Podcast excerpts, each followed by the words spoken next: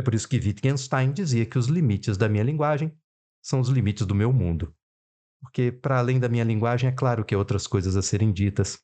Assim como para além do mundo que eu conheço, há muito mais no universo. Mas a gente fica com o que tem. Essa é a modernidade. Esse é o pensamento moderno. Começa agora mais um Lendo com o Clovis.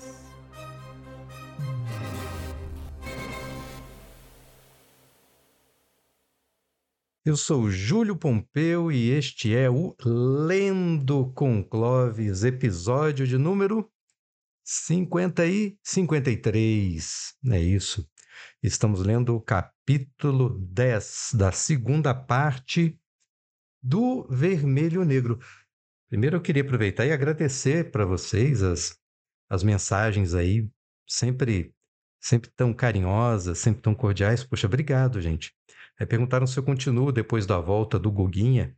O Guguinha faz falta, a animação dele, a empolgação dele faz falta no começo. Ah, mas eu, claro, eu continuo.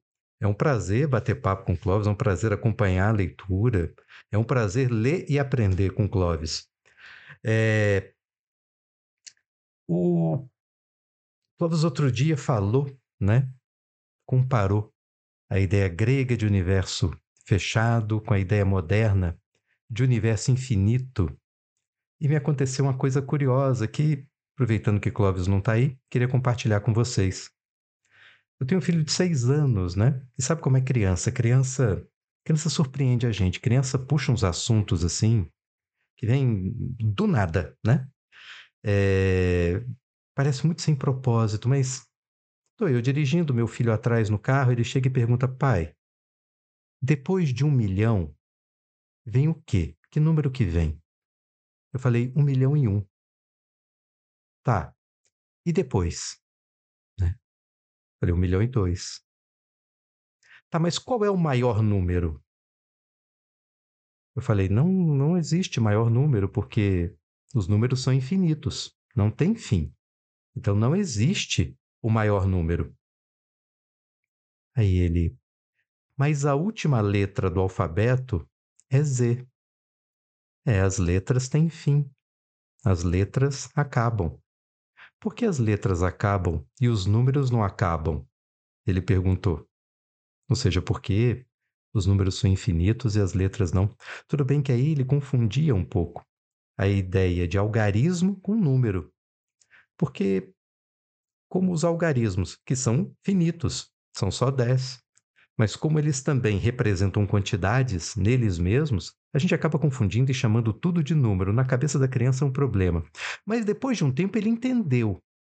Ele entendeu bem a ideia, a diferença entre é, um número e um algarismo. Então, os algarismos têm fim, assim como as letras têm fim.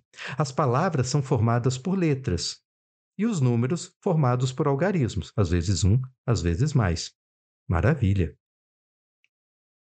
E aí, e aí ele disse uma coisa muito interessante. Ele pergunta: tá, então os números não têm fim. Mas e as palavras? As palavras têm fim? Porque um dicionário, ele ele tem um número limitado de palavras. Imagina que para você conhecer todo o vocabulário de uma língua, você lê o dicionário dela. E aí você decora tudo. Então você pode dizer que é o sábio daquela língua, porque os limites da língua são os limites do dicionário e você decorou todas. Então você sabe exatamente qual é a palavra precisa para expressar aquilo que você quer expressar, porque você conhece todas as palavras e conhecendo todas sabe julgar qual delas é a mais adequada e a menos adequada. Mas e se as palavras forem também infinitas? Que foi a resposta que eu dei para ele. As palavras também não têm fim, porque toda hora tem alguém inventando uma, Fora aquelas que foram inventadas há muito tempo e já não estão mais no dicionário porque a gente esqueceu, mas que volta e meia aparecem aí num livro ou no outro. Se você for levar em conta tudo que há por ser inventado ainda e tudo que há em outras línguas, as palavras são também infinitas. E aí ele lançou a derradeira pergunta: como é que alguém pode saber alguma coisa se é infinito? Esse é o problema da modernidade. Quando o universo é finito, Eu posso dizer que sei alguma coisa, eu tenho onde buscar a certeza do conhecimento que eu tenho. Porque esse universo é finito, eu conheço todas as palavras do dicionário, eu sei exatamente se aquela palavra é a verdadeira para expressar aquilo que se quer expressar. Agora, e se for infinito? Seja lá qual for a palavra que você usar, fica a pergunta: é mesmo a mais adequada? Então, quem é que conhece plenamente a língua para expressar com absoluta precisão aquilo que pensa? Para ficar no exemplo bem instrumental, só do uso da língua. Pois é essa dificuldade que separa, ou essa a diferença que há entre o pensamento antigo e o pensamento moderno. Por isso que a ideia de universo fechado, quando passa para o universo infinito, acaba provocando uma mudança muito grande. E aí fica-se na técnica. Voltando ao exemplo do dicionário, as palavras são infinitas. E um dicionário, para ser bom, tem que ser atualizado todo ano, porque mal acabam de imprimir o tijolo que é o dicionário. Pronto, alguém já inventou uma palavra nova para estragar tudo e ter que atualizar o dicionário. Agora, o fato é que a gente não para de pensar, nem de se comunicar e nem de contar as coisas, só porque não sabe qual é a próxima palavra que vai chegar por aí. A próxima palavra que vai compor o dicionário, que por enquanto por enquanto nem existe ainda. A gente trabalha com o dicionário que tem, que é um meio precário de coleta de palavras, de registro de significados, Talvez para que a gente não esqueça, então, para conhecer o que não conhece. O fato é que é o que a gente tem, e é com o que a gente fica, com o instrumento, com o meio, ou com aquilo que os gregos chamavam de tecne, que é só o meio para aprender as coisas. A tecne passou a ter um significado nela mesma, porque se for além dela, o que tem é o infinito. E no infinito não há norte, sul, leste, oeste, em cima, embaixo, longe ou perto que me permita ter uma referência do verdadeiro, do falso, do certo e do errado. Qualquer lugar é indiferente, qualquer palavra é indiferente quanto à precisão dela para expressar aquilo que se quer. E aí a gente fica com a precisão com o que tem, que é o nosso universo, que é infinito, mas que a gente limita ele dentro do nosso mundo. É por isso que Wittgenstein dizia que os limites da minha linguagem são os limites do meu mundo porque para além da minha linguagem, é claro que há outras coisas a serem ditas, assim como para além do mundo que eu conheço, há muito mais no universo. Mas a gente fica com o que tem. Essa é a modernidade, esse é o pensamento moderno. Então vamos lá. Vamos então para o inesperado lendo com Júlio. Olha só, no meio do capítulo 10. Deixa eu até voltar um pouquinho, porque para pegar o começo do parágrafo, né? E note, prosseguiu o acadêmico, que a senhorita de la Mole se chama Mathilde Marguerite. La Mole era ao mesmo tempo o favorito do Duque d'Alençon e o amigo íntimo do rei de Navarra, depois de Henrique IV, marido de sua amante. Na terça-feira gorda de 1574, a corte se achava em Saint-Germain com o pobre rei Carlos IX, que estava à beira da morte. La Mole quis raptar os príncipes seus amigos, que a rainha-mãe Catarina de Médici mantinha prisioneiros no castelo. Atacou as muralhas de Saint-Germain com duzentos cavaleiros. O duque d'Alençon teve medo e La Mole foi entregue ao carrasco. Todavia, o que mais afeta a senhorita Matilde, conforme ela própria me confessou há sete ou oito anos, quando tinha apenas doze, é a cabeça. A cabeça. E o acadêmico ergueu os olhos ao céu.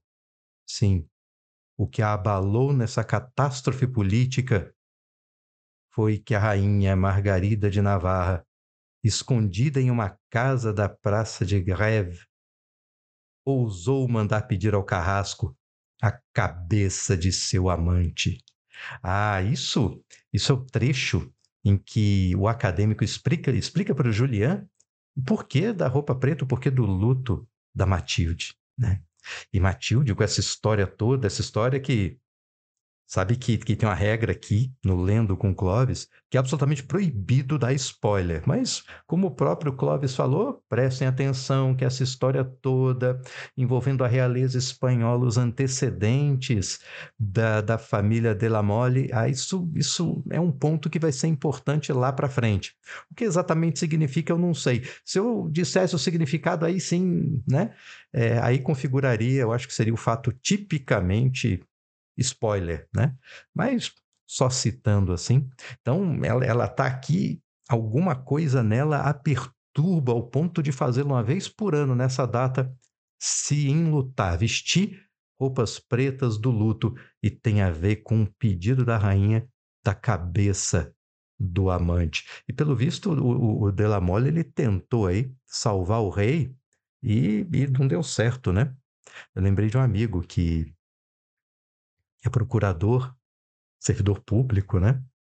E ele dizia o seguinte, rapaz, para mandar embora servidor público é muito difícil. É porque, olha, para tentar mandar, segundo ele, você tem que tentar matar o presidente e a oposição não assumir, porque se assume você é herói da revolução. Então, se você tenta fazer um ato desse, ousado a esse ponto, e dá certo, você é herói, mas se dá errado, meu amigo, ah, se dá errado, você vira uma cabeça na bandeja de prata que a rainha Margarida pede que lhe seja entregue. Na noite seguinte, à meia-noite, subiu com a cabeça em sua carruagem e foi ela própria sepultá-la em uma capela situada aos pés da colina de Montmartre. Se a história é verdadeira aqui, eu não sei, né? Mas é, eu que já passei por ali algumas vezes, imaginar que tem a cabeça do amante de uma rainha enterrada ali, aos pés de Montmartre, não sei. Eu acho que dá um significado um pouco diferente, né? Quando dá uma passeada por ali. Será possível? exclamou Julian impressionado. A senhorita Matilde despreza o irmão porque, como o senhor deve ter notado, ele não se preocupa de modo algum com essa história e não põe luto no dia 30 de abril. É por causa desse suplício e para lembrar a amizade íntima entre Delamole e Conasso, o qual, como italiano que era, não, Conasso então, né? O qual, como italiano que era, se chamava Aníbal, que todos os homens da família trazem esse nome. E o acadêmico acrescentou em voz baixa: Tal conaço foi, no dizer do próprio Carlos IX, um dos mais cruéis assassinos do 24 de agosto de 1572. Se eu não me engano, 24 de agosto de 1572 foi a noite de São Bartolomeu, não é? Depois vocês conferem aí. A noite de São Bartolomeu, ela, ela não foi só uma noite. A noite de São Bartolomeu era a véspera do casamento entre uma rainha que era protestante, né, com um rei, aliás, com um rei protestante, um príncipe protestante, né, com uma rainha católica, né, que era Margot. E, assim, isso unificar numa Europa dividida por guerra entre católicos e protestantes, isso significava um, uma expectativa de paz muito grande. E Paris recebeu vários visitantes para esse casamento, visitantes protestantes. Mas, mas, houve uma tentativa de atentado, tentativa de atentado é ótimo, né?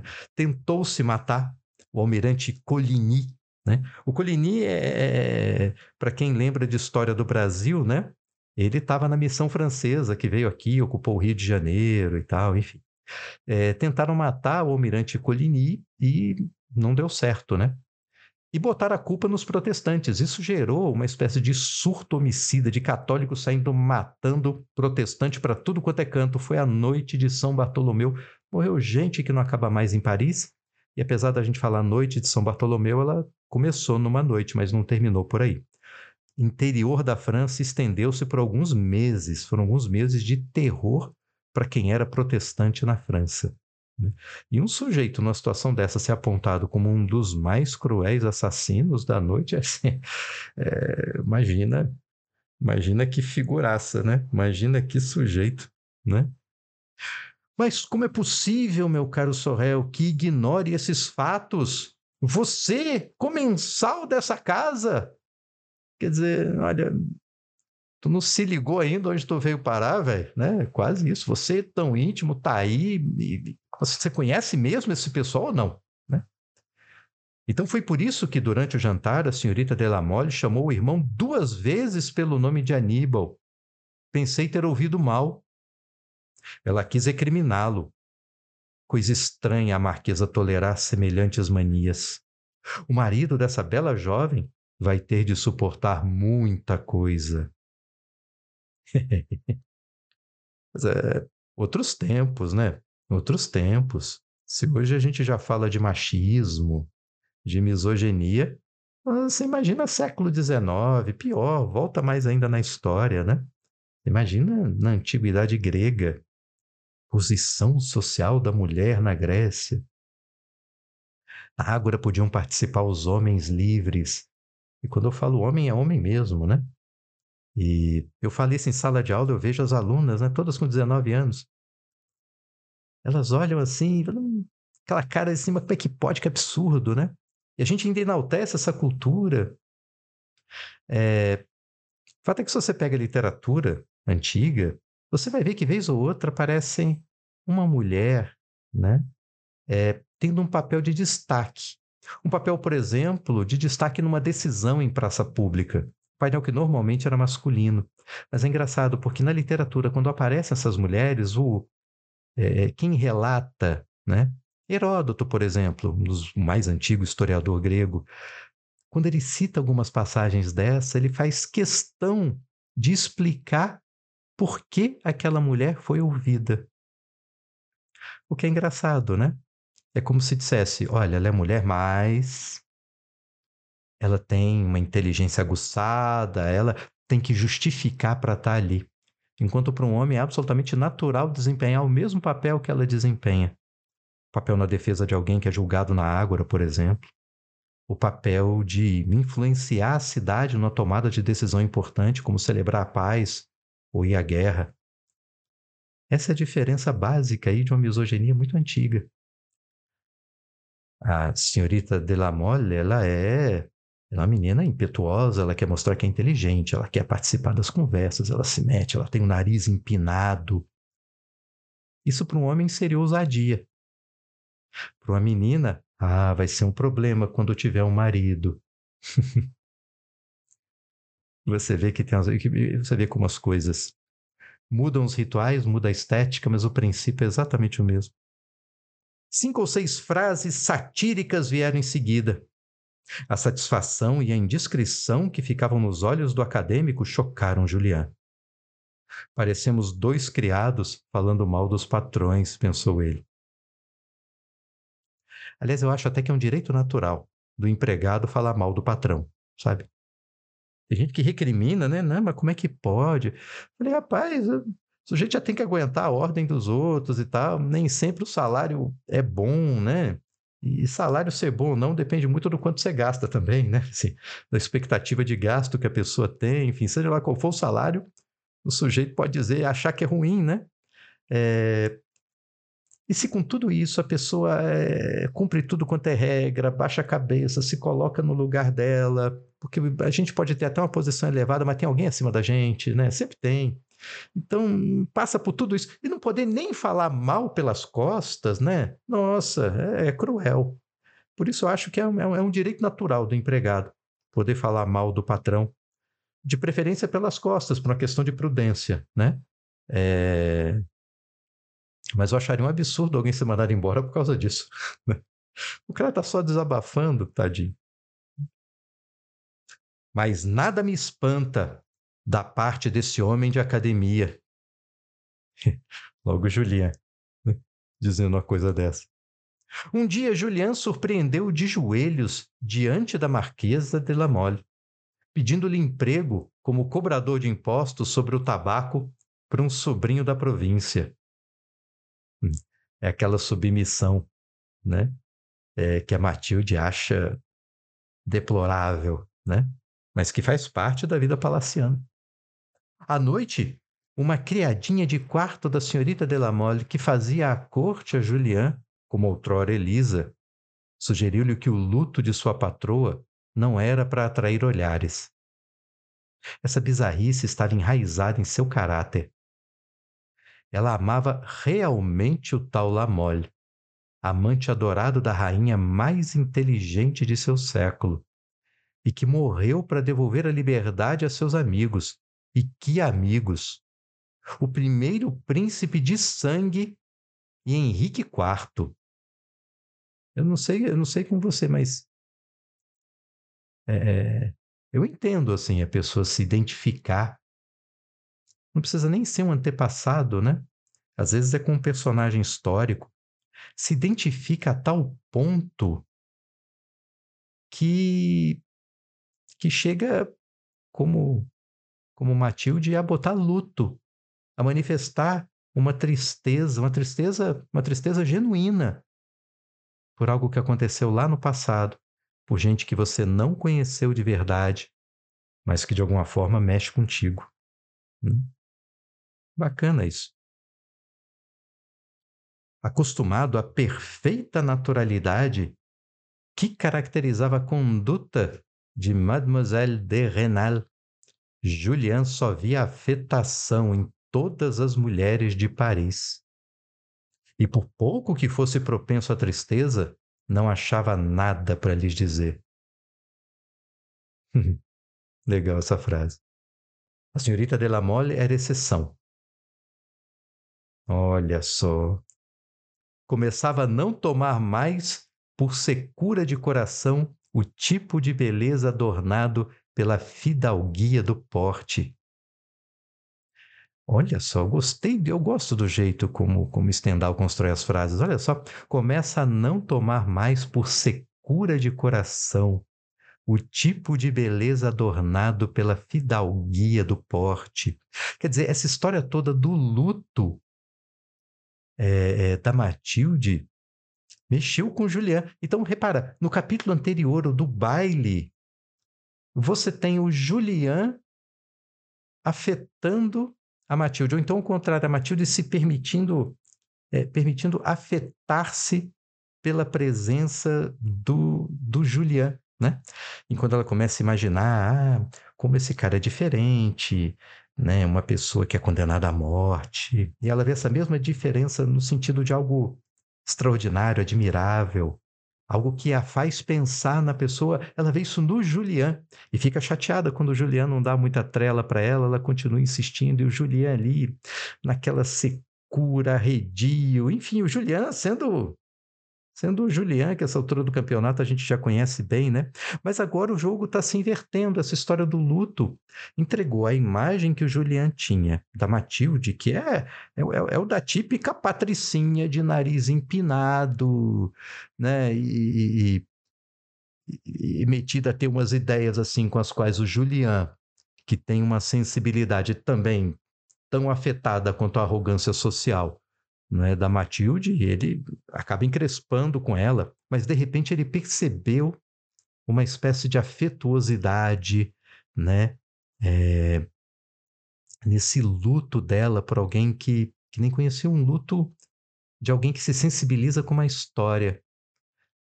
Parece que isso humanizou a Matilde para o Julian. E isso, de certa maneira, lhe causa um espanto, né?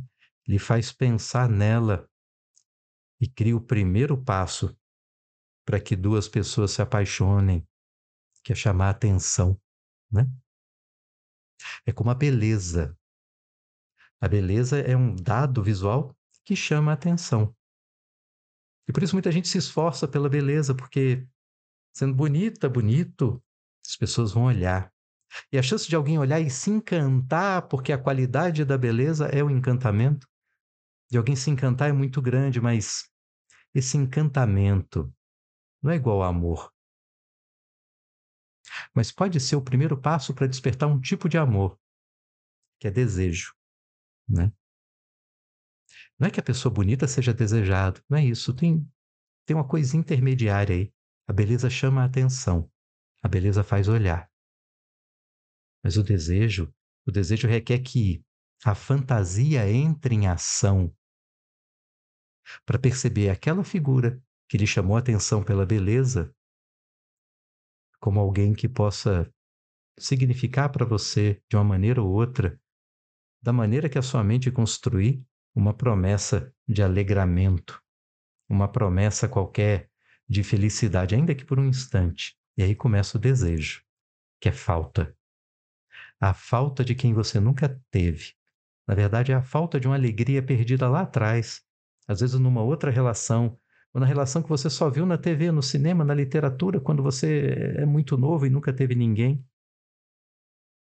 É essa a falta do desejo, que às vezes é despertado pela fantasia, quando se vê uma pessoa bela. Pois bem, é, Matilde deixou de ser só uma figura bonita, que pela beleza, pela beleza, Julian estava nem aí. E agora, nossa, agora, agora ele está pensando nela, né?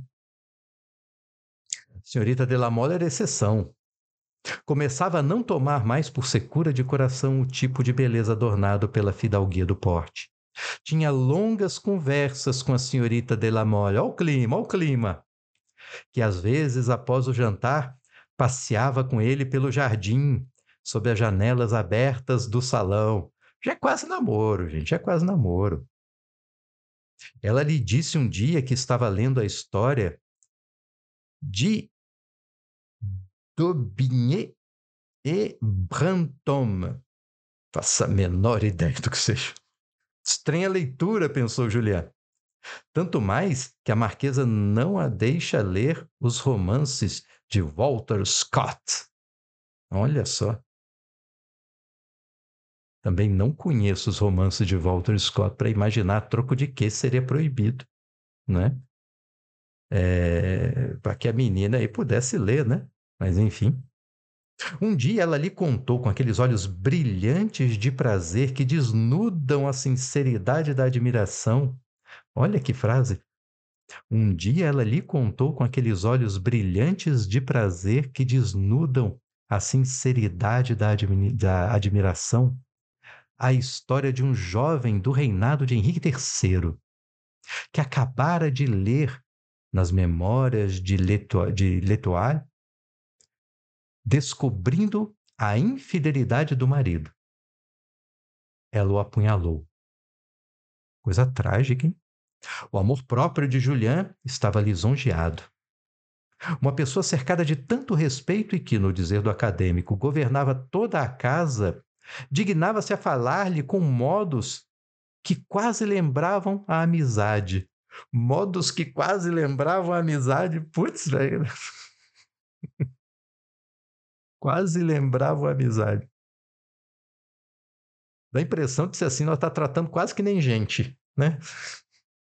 Trata o empregado quase que nem gente, é quase da família. Eu me enganei, foi logo pensando Julián. Não era familiaridade, pois sou apenas um confidente de tragédia. Era necessidade de falar. Essa gente me considera sábio. Vou ler Brantôme, Daubigné e L'Étoile. Poderei questionar algumas das histórias que a senhorita Delamole me conta. Quero me livrar desse papel de confidente passivo. Ah, Julian, Julian. Rapaz, é, Julian, aqui, Cá O Julian é muito sem se mancou, né? Não, velho. Putz, é muito. Ele não se liga. Talvez seja o fato, talvez seja a solidão, né? Porque repara, o Julian, Julian é um personagem sozinho nessa casa. Ele é um empregado. Quem que ele tem de amigo? Amigo mesmo. Tem o Abade, que bem ou mal foi quem arrumou esse trampo aí para ele, quem arrumou o emprego. Mas daí dizer que é amigo, né? é quando muito um confessor, é quando muito um orientador, é um, é um professor, né, que, que tem uma admiração pelo Juliano, tem um afeto por ele, ao ponto de, de ter feito o que fez, né? Mas não está ali todo dia do lado, sabe? Não é que nem aquele amigo, que amigo, amigo de verdade, é como dizer Plutarco, né? O amigo de verdade não é aquele cara que fica puxando o teu saco, sabe? Tem gente que é assim. E não é nem por má fé, não, sabe? É porque amigo que é amigo, há na relação de amizade empatia, né? Empatia, empatos. Né? São os afetos. Na empatia da amizade, o meu afeto oscila junto com o da pessoa amiga, de tal maneira que a alegria do amigo me alegra e a tristeza do amigo me entristece. Então, para conspirar pela minha própria alegria, eu faço de tudo para a pessoa por quem eu tenho amizade ficar alegre também. Mas às vezes a gente precisa ouvir coisas que nos entristecem, tipo a verdade, por exemplo. Às vezes a gente precisa de franqueza, e o Plutarco dizia: esse é o verdadeiro amigo, não é aquele que fica te botando para cima só para ele também se alegrar, ou fica fazendo você se alienar da tristeza no momento da tristeza, só para ele não se entristecer também. O verdadeiro amigo é aquele que tem franqueza. Falta ao Julião alguém com a franqueza para dar um toque nele, né? Véi, se liga. Se liga, velho. O olho azul piscina aí tá na tua, né? Tá rolando um lance aí, né? Ou às vezes até para dizer, cara, é a filha do patrão. Tem tudo para dar errado, mas aliás, Juliano, acho que o teu talento, né? A sua virtude, aquilo que você veio equipado de fábrica para fazer na vida é é fazer merda nas relações, né? Você só arruma uma relação treta. Filha do patrão tem tudo para ser outra relação treta. Mas o fato é que o Juliano tá ali arredio ainda, né? Engraçado que a gente começa a falar dele como se ele existisse de verdade, né? Mas enfim, isso é que é a boa literatura. O personagem é convincente. Pouco a pouco, suas conversas com aquela jovem de porte tão altaneiro e ao mesmo tempo tão descontraído foram se tornando mais interessantes. Ele esquecia seu triste papel de plebeu revoltado. Eu usaria aqui a palavra ressentido, né? O ressentido. É, literalmente, né? de ficar sentindo de novo as coisas, né? O ressentido é aquela pessoa que lá atrás passou por uma tristeza, mas não consegue se livrar dela. Fica remoendo essa tristeza, assim, né? Então, é aquele cara que se sente humilhado mesmo quando não tem de fato uma situação em que alguém tem a intenção de humilhar, mas ele reage como que humilhado, porque não se livrou da humilhação, continua sentindo ela, ressentindo sem parar. Achava inteligente, mesmo sensata. Suas opiniões no jardim eram bem diferentes daquelas que emitia no salão. Às vezes, mostrava por ele um entusiasmo e uma franqueza. Ah, olha a franqueza aí que contrastavam vivamente com sua maneira de ser, orgulhosa e fria. A franqueza, colocava os antigos estoicos, era a principal virtude do professor. Então, o professor não é cara, para os estoicos, o bom professor, você preferiu o bom mestre, mestre mais no sentido de aquele que te orienta, aquele que te ensina. Não é o sujeito que te humilha, tem professores mais antigos que humilhavam, né? Eu tive um professor de matemática, estudei em escola militar, você imagina, né? Clima. E era um professor de matemática. E assim, eu com matemática sou uma catástrofe. Tinha um professor de geometria, essa é melhor ainda, era um coronel.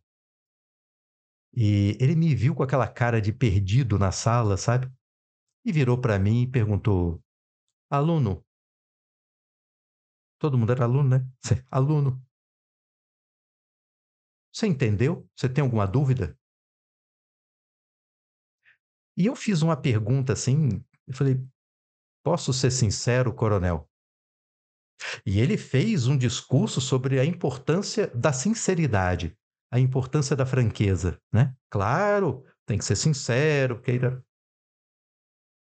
Aí eu disse, coronel, eu não tenho base nem para ter dúvida, porque para ter dúvida você tem que saber alguma coisa. Eu estou boiando tanto que nem dúvida eu tenho. Rapaz, para que que eu disse isso? Né? Para quê? O sujeito me esculhambou de um jeito, né? De um jeito. Eu ganhei, inclusive, um apelido carinhoso dele, que foi Animalzinho. É, é, é professor à moda antiga, né? Mas ali eu aprendi duas coisas, né? A primeira é que esse papo assim, não, claro, tem que ser franco. Se você está fazendo a pergunta, tem que ser franco, já saiba que tem um risco muito grande. E essa franqueza que os antigos estoicos falavam era do professor com relação ao aluno, não era do aluno com relação ao professor. Pressupõe uma certa relação de poder e de hierarquia, né? Em que a relação franca é aquela em que você aponta o erro, não precisa humilhar, mas você precisa apontar o erro. E tem gente que não quer ouvir, né? Tem gente que não gosta de ouvir o erro. Agora, numa relação de poder, o sujeito que está embaixo apontar para o de cima, é, o coronel se sentiu fracassado, assim, porque eu tenho um aluno que nem dúvida tem, como é que pode? Né? Assim, o cara sabe nada de nada. Né? Ele se sentiu fracassado e descontou em mim. Falei, ah, né? aprendi duas lições nesse dia. Aprendi um pouco melhor o que é a franqueza e aprendi que faz muito sentido do professor com o aluno, mas de baixo para cima pode dar uma merda, velho. Nossa Senhora. Né? É, as guerras da Liga são os tempos heróicos da França, disse-lhe ela um dia, com os olhos faiscantes de gênio e exaltação.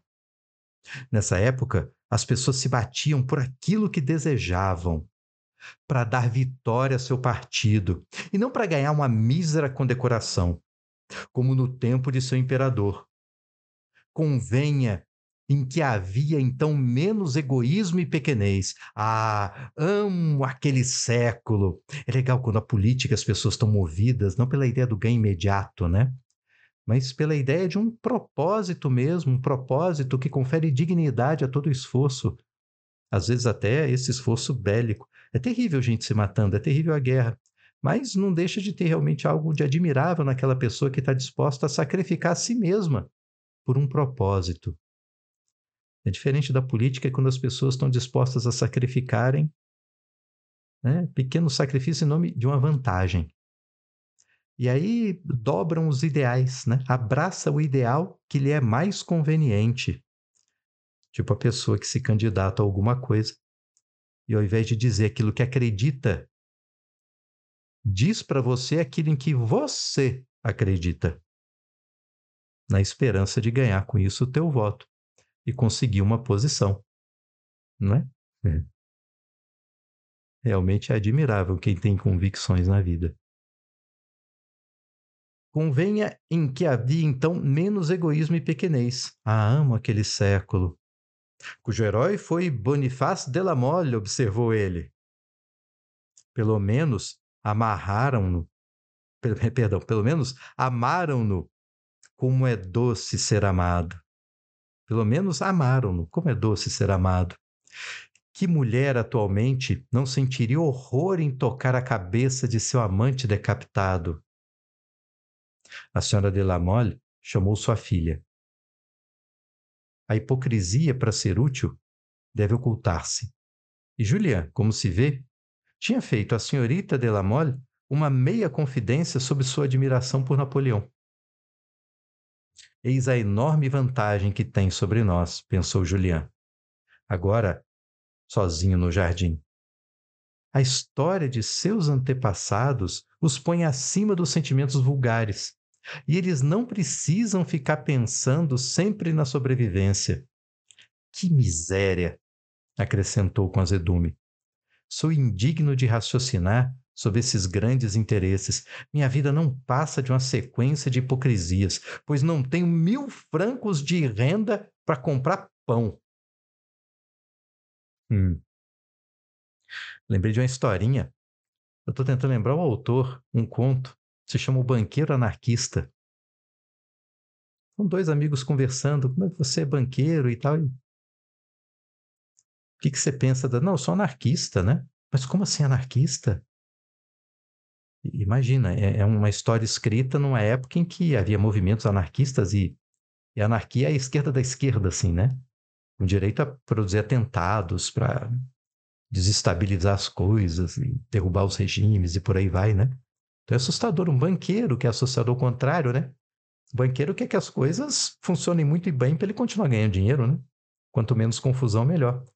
E o anarquista era, era o próprio sujeito da confusão, né? Como assim, banqueiro anarquista? É porque agora que eu sou banqueiro, eu estou livre. Eu faço o que eu quero. Né? Agora eu posso ser anarquista. Né? Quer dizer, anarquista no sentido de você não ter que ficar baixando a cabeça para tudo que os outros dizem. E o Julian vê isso na nobreza, que aqui no caso atribui não só uma posição social, que independente da fortuna que se tem, ela não muda, ao contrário, a fortuna é consequência da posição social que ocupa. Né? É, ainda atribui uma certa narrativa que lhe permite, nessas relações interpessoais, você se colocar com um nome que na história traz um significado para os outros. Com histórias de nobreza, de grandeza, mesmo quando o personagem nobre, grande, ousado, admirável, que luta por suas convicções, seja ao mesmo tempo o recordista de assassinato na noite de São Bartolomeu, não é? Julian estava farto de se desprezar. Por orgulho, confessou francamente seus pensamentos. Enrubesceu a olhos vistos ao falar de sua pobreza a uma pessoa tão rica, mas tentou deixar claro, pelo tom de voz orgulhoso, que não pedia nada. Nunca parecera tão belo a Matilde. Ela percebeu no rapaz um ar de sensibilidade e franqueza que francamente lhe faltava. Quer dizer, ele baixou a guarda, né? Ele baixou a guarda. Deixou de lado por um instante o ressentimento e se colocou ali de, né?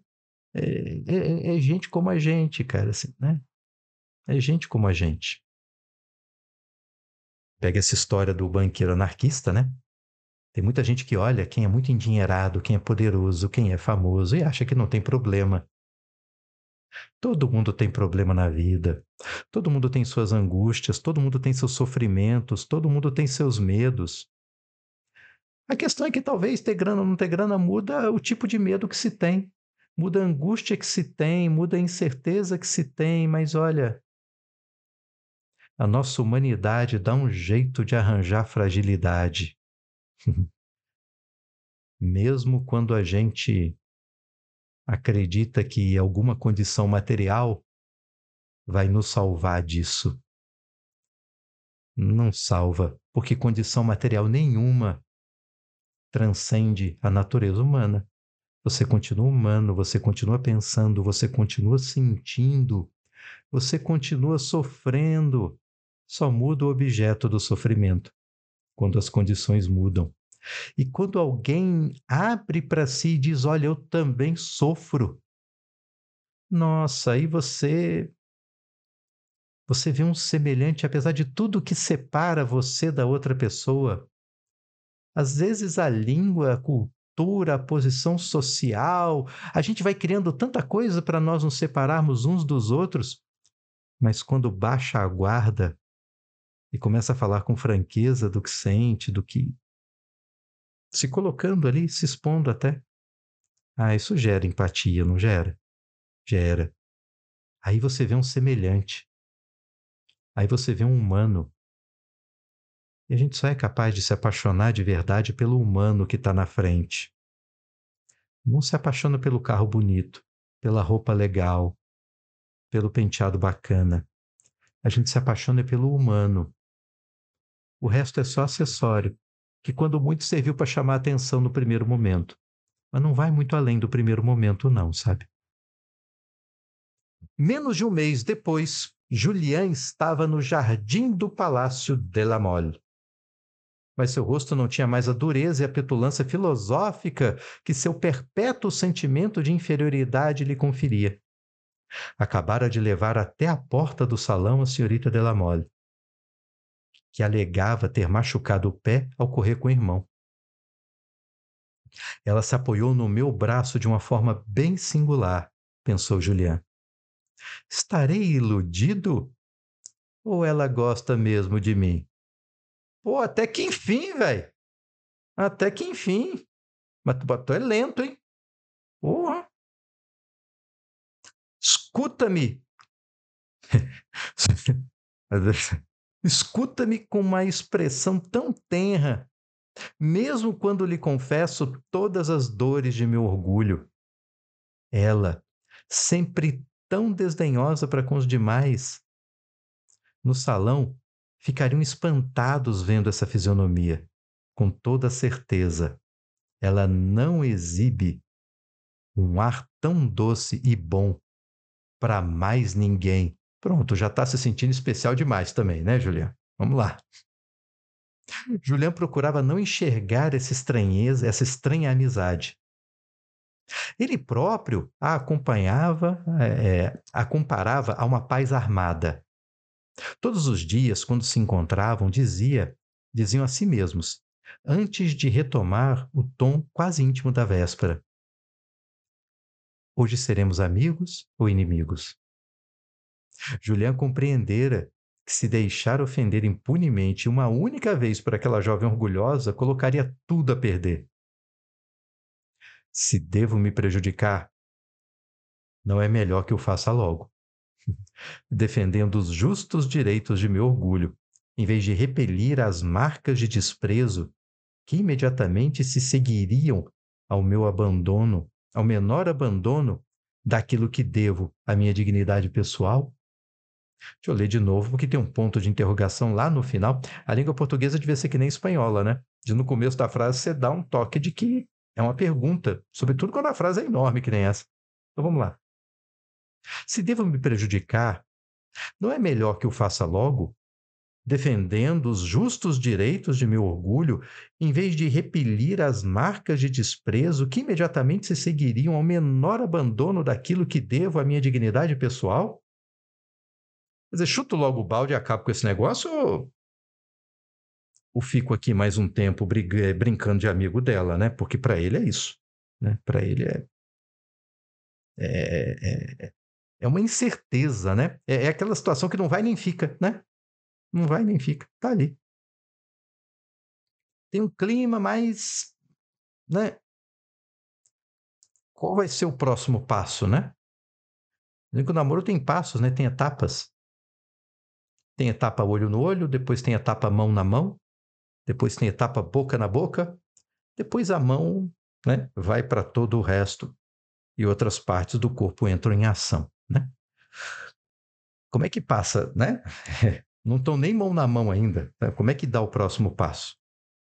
Várias vezes, em dias de mau humor, Matilde tentava assumir para com ele o tom de uma grande dama. Fazia-o com rara finura, mas Julian a rechaçava rudemente. Certa feita, ele a interrompeu de súbito. A senhorita Delamole tem alguma ordem para que o para o secretário de seu pai? perguntou ele. Ele deve ouvir suas ordens e executá-las com respeito, mas, quanto ao resto, não precisa dizer uma palavra, senhorita. Não é pago para lhe comunicar seus pensamentos.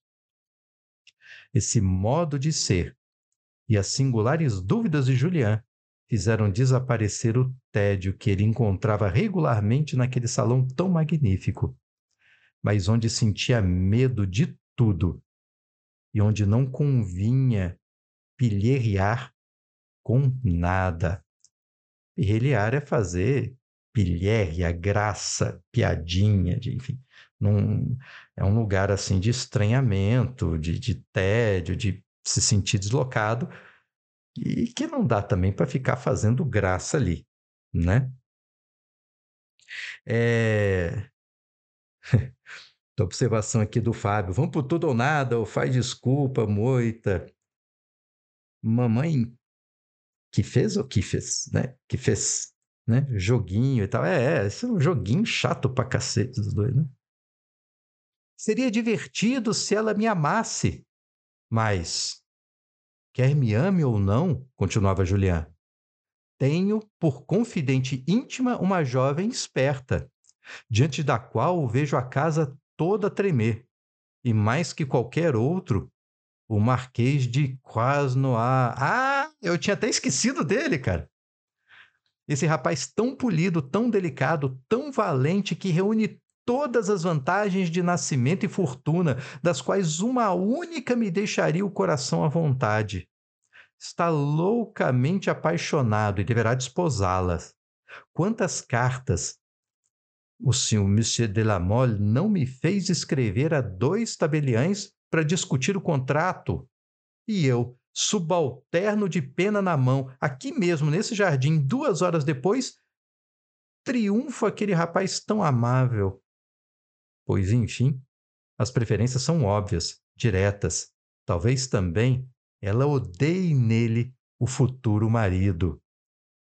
É orgulhosa o bastante para isso. E as condescendências que recebo dela, obtenho-as na qualidade de confidente subalterno. É, o Julian está analisando bem a situação aí, né? Pelo menos ele né?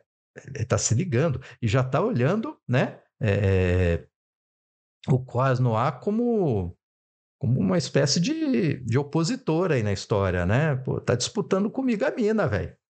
Só que o cara tem tudo quanto é vantagem, né? E eu, eu não tenho nada, diz Julien, eu só tenho o meu ressentimento.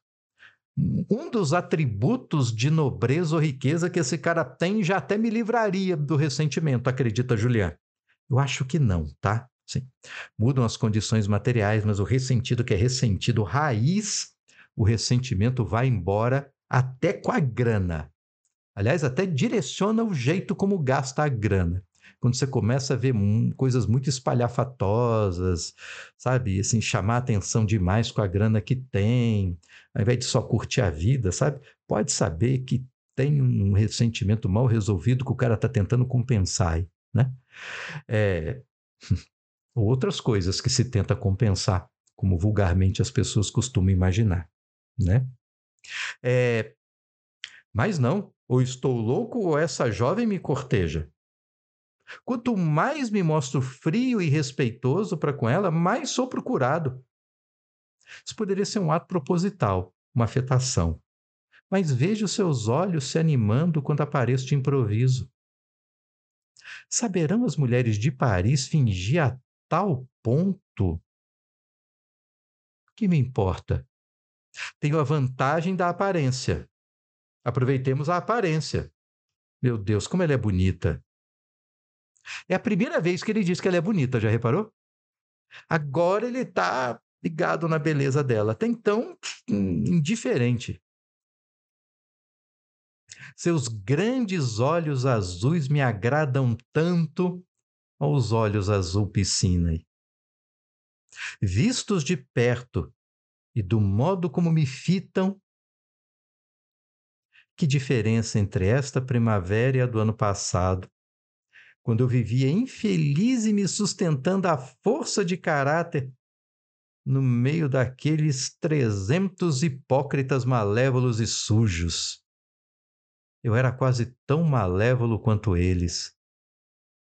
Nos dias de desconfiança, pensava, essa jovem zomba de mim entrou em conluio com o irmão para me mistificar. No entanto, parece desprezar tanto a fraqueza desse irmão. Ele é valente, mais nada, disse-me ela. Não lhe ocorre um pensamento que ouse contrariar a moda. Sou eu que devo sempre tomar sua defesa. Uma moça de 19 anos. Nessa idade, pode-se permanecer o tempo todo fiel à hipocrisia adotada? É muito difícil para alguém de 19 anos ser hipócrita o tempo todo, sabe? Ele tem razão aqui. É difícil. Porque tem impetuosidade. A impetuosidade. A hipocrisia pressupõe você reconhecer um cenário à sua volta, um cenário que possa ser analisado estrategicamente entre vantagens e desvantagens, e você adotar pensamentos, atitudes, que contrariam os teus sentimentos. Porque para você, a vantagem que se pode obter daquele ambiente, a vantagem material que se pode ter daquele ambiente é mais importante do que manifestar os teus sentimentos. Mas aos 19 anos, tudo que a pessoa está querendo ali é descobrir os próprios sentimentos e botar isso tudo para fora e, né? Costuma ligar menos para essas coisas. Em contrapartida, quando a senhorita Delamole fixa em mim seus grandes olhos azuis com aquela expressão singular, o conde Norbert sempre se afasta. Olha, já está pegando mal o lance, hein? Já estão reparando. Isso me parece suspeito. não deveria ficar indignado ao ver que a irmã dá tanta atenção a um criado de sua casa? Sim. Ouviu o duque de Schulne, de Schulne, né? falar assim a meu respeito. A essa lembrança, a cólera tomava o lugar de qualquer outro sentimento. É o ressentimento dele falando alto. Será que esse duque maníaco aparecia, é, aprecia o linguajar antigo? Pois bem, continuava Julian, com olhar de tigre. Eu a terei. Eu fugirei em seguida. E ai daquele que tentar impedir minha fuga. Já tá o Julian aí de novo. Lá vai ele fazer merda, velho. Essa ideia se tornou a única preocupação de Julian. Não conseguia pensar em outra coisa. Seus dias voavam como horas, a todo instante. Procurando tratar de algum assunto sério, seu pensamento se desgarrava e envolvia a si um quarto de hora depois, com o coração palpitante, a cabeça transtornada e perguntando-se: Ela me ama? Será que ela me ama? Ah, o Julian tá apaixonado, Julian tá apaixonado. É, já tá de quatro pela mina, velho. Num capítulo assim, de uma hora para outra, não é não? ah, e, e já tá pensando em fugir. Ah, se o mundo ficar contra, nós fugiremos. Já está romântico, já está romântico. Quando baixa esses arrobos de romantismo, aí ferrou. Aí ferrou. Amor é uma coisa linda, paixão juvenil é uma coisa linda. Mas é preciso um pouco de sensatez para a coisa dar certo também, né? Assim, tem que ter algo que bote certos limites ali, até para a coisa, né, não? Fluir direitinho na vida. Não é isso? Então, chegamos ao final do capítulo. Tá vendo? Não foi de toda perdida a noite, não é não? Muito obrigado pela companhia de vocês, muito obrigado pelo carinho. Deixa eu ver aqui os comentários. Olha, tem muita coisa, cara, eu não consigo ler ao mesmo tempo e, né? E ver aqui os comentários, né? Luzia, Julian sabe que não tem chance porque é pobre sem nobreza. Só quando ele transpuser essa barreira é que ele se sentirá à vontade com Matilde. É, tem duas coisas, né? Assim, você se aceita pelos outros como uma pessoa que vai se relacionar pela sua posição, mas você mesmo se aceitar nesse jogo, né? E o problema do Julien é que parece ser primeiro, primeiro ele se aceitar, né?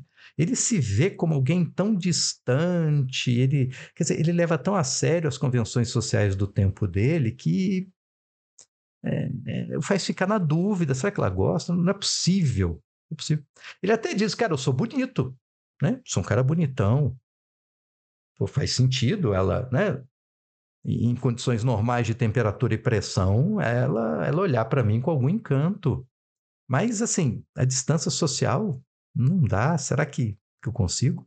E, ao mesmo tempo, ele já está superando aos poucos, mas ainda na impetuosidade, né? A que se dane, qualquer coisa a gente foge. O Fábio, vai, Julian! É, vai, Julian! Pergunta se ela gosta de aulas de canto e chama ela para o canto. Putz, essa é medonha, velho, medonha. Nossa. Né?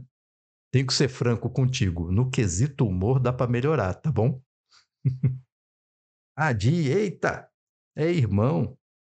É, o irmão da moça tá se ligando ali no que tá acontecendo e deixa até os dois no canto, velho não fica contra também, o que é legal, assim, que é interessante, né? Ele, ele, ele não dá de zagueiro da relação. Ele percebe que tem alguma coisa e sai meio que para, pelo que eu entendi ali, meio que para deixar à vontade mesmo. Pelo menos foi assim que o Julien entendeu, né? Muito obrigado, gente. Muito obrigado. E este foi o episódio de número 53 do Lendo com Clóvis, só que sem o Clóvis. É um detalhe assim. E, com certeza, Clóvis estará de volta firme e forte aqui no próximo episódio de Lendo com Clóvis do nosso encontro com a literatura, com a filosofia, com o conhecimento, com afeto com o Fundão e com Clóvis. Valeu, gente! Esse foi o Lendo com o Clovis. Não perca nosso próximo episódio, aqui no www.twitch.tv barra às segundas, quartas e sextas, às 21 horas.